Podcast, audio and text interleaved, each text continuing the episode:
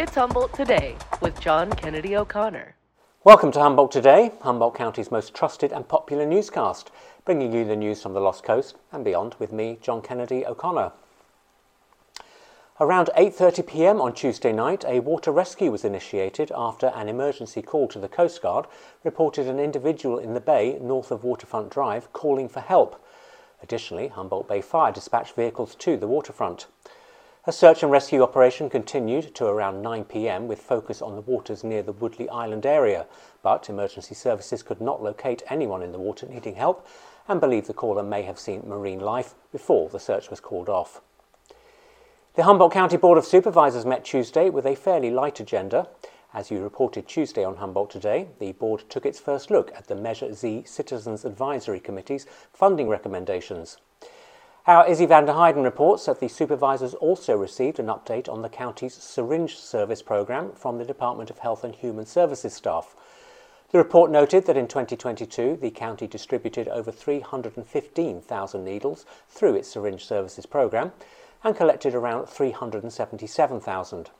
Staff also distributed over 3,000 naloxone kits and there was a small rise in the number of overdose reversals compared with 2021, with 271 reported.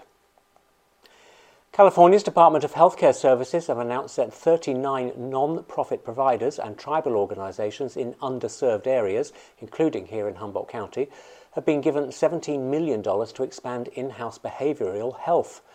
Governor Newsom announced Wednesday that each entity will receive half a million dollars to build their behavioral health substance use disorder workforce, focusing on the expansion of prevention, treatment, and recovery skills, working with individuals with or at risk of an opioid use disorder.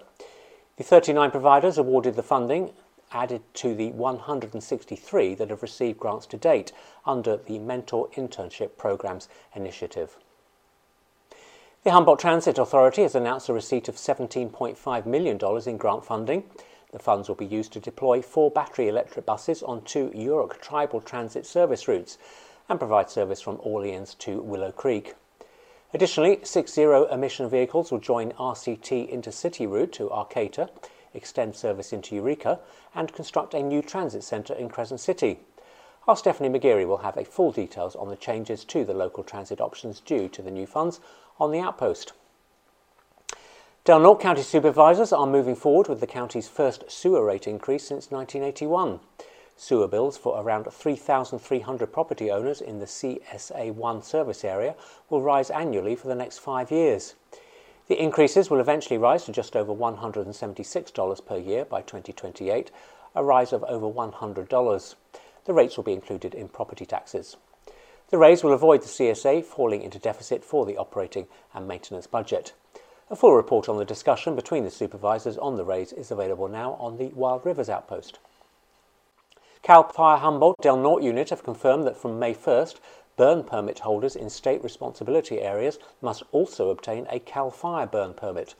A North Coast Unified Air Quality Management district burn permit is still required year round. CAL FIRE Humboldt is emphasising the importance of following all burning regulations to ensure that controlled burns do not become wildfires. Even with more moisture in the environment, dry and windy conditions can still cause light fuels to become dangerous. CAL FIRE has an online permit process at burnpermit.fire.ca.gov. Eureka High School's historic J. Willard Gymnasium is being torn down after 70 years of hosting loggers games, rallies and community and school events. This weekend we'll see a series of special events to bid the gym a proper farewell. Starting Friday, there will be three days of fun organised by the EHS Athletic Boosters. Friday sees a basketball shootout contest, followed by, by a last classic dinner Saturday, and a final walkthrough of the gym on Sunday to memorialise all of those fond memories. Coach Jay Willard, who taught at the school from 1927 to 1933 and for whom the gym is named, will be honoured as part of the festival with his granddaughter Melinda Sheridan speaking at Saturday night's dinner. Tickets for the dinner are $60 per person and they can be purchased and more information is available via email at eurekahighboosters at gmail.com. The Family Farm Alliance has announced two new appointments to their board of directors. Nadine Bailey, a long-time farm and forestry advocate, is replacing Sandy Den to represent Northern California in the alliance. Miss Bailey from Hayfork near Redding had previously been recognised as American Pulpwood Activist of the Year and was an advocate for the job losses resulting from the northern spotted owl driven shutdown of the Pacific Northwest timber industry. Nate Eckloff also joins the board in Nebraska. The Trinidad Rancheria have signed a historic memorandum of understanding with California State Parks. The five year agreement will remove barriers for the tribal community to gather and access their ancestral lands and recognises better facilitation of managing and preserving cultural and natural resources in the North Coast Redwoods District. The memorandum was signed at a formal ceremony at Sumeg Village Monday, formalising a government to government relationship between the Trinidad Rancheria and state parks. As you reported Tuesday on Humboldt Today, Governor Newsom has declared this week California Library Week, and Del Norte County Library is providing six free passes for residents to explore Fern Canyon and other state parks that require an entry fee. The passes are available at the library, where borrowers can also check out backpacks containing mini binoculars, a compass, a magnifier, and nature guides. The free passes are also accepted at Fort Humboldt State Historic Park and Sumeg State Park in Humboldt County. In Eureka, England Marine are moving to new premises and will be joined by the Chamber of Commerce for a ribbon cutting ceremony Friday to celebrate the new space at 590 Waterfront Drive. The event starts at 10am and there will be prize drawings, giveaways, and special deals on clothing, boots, and rain gear.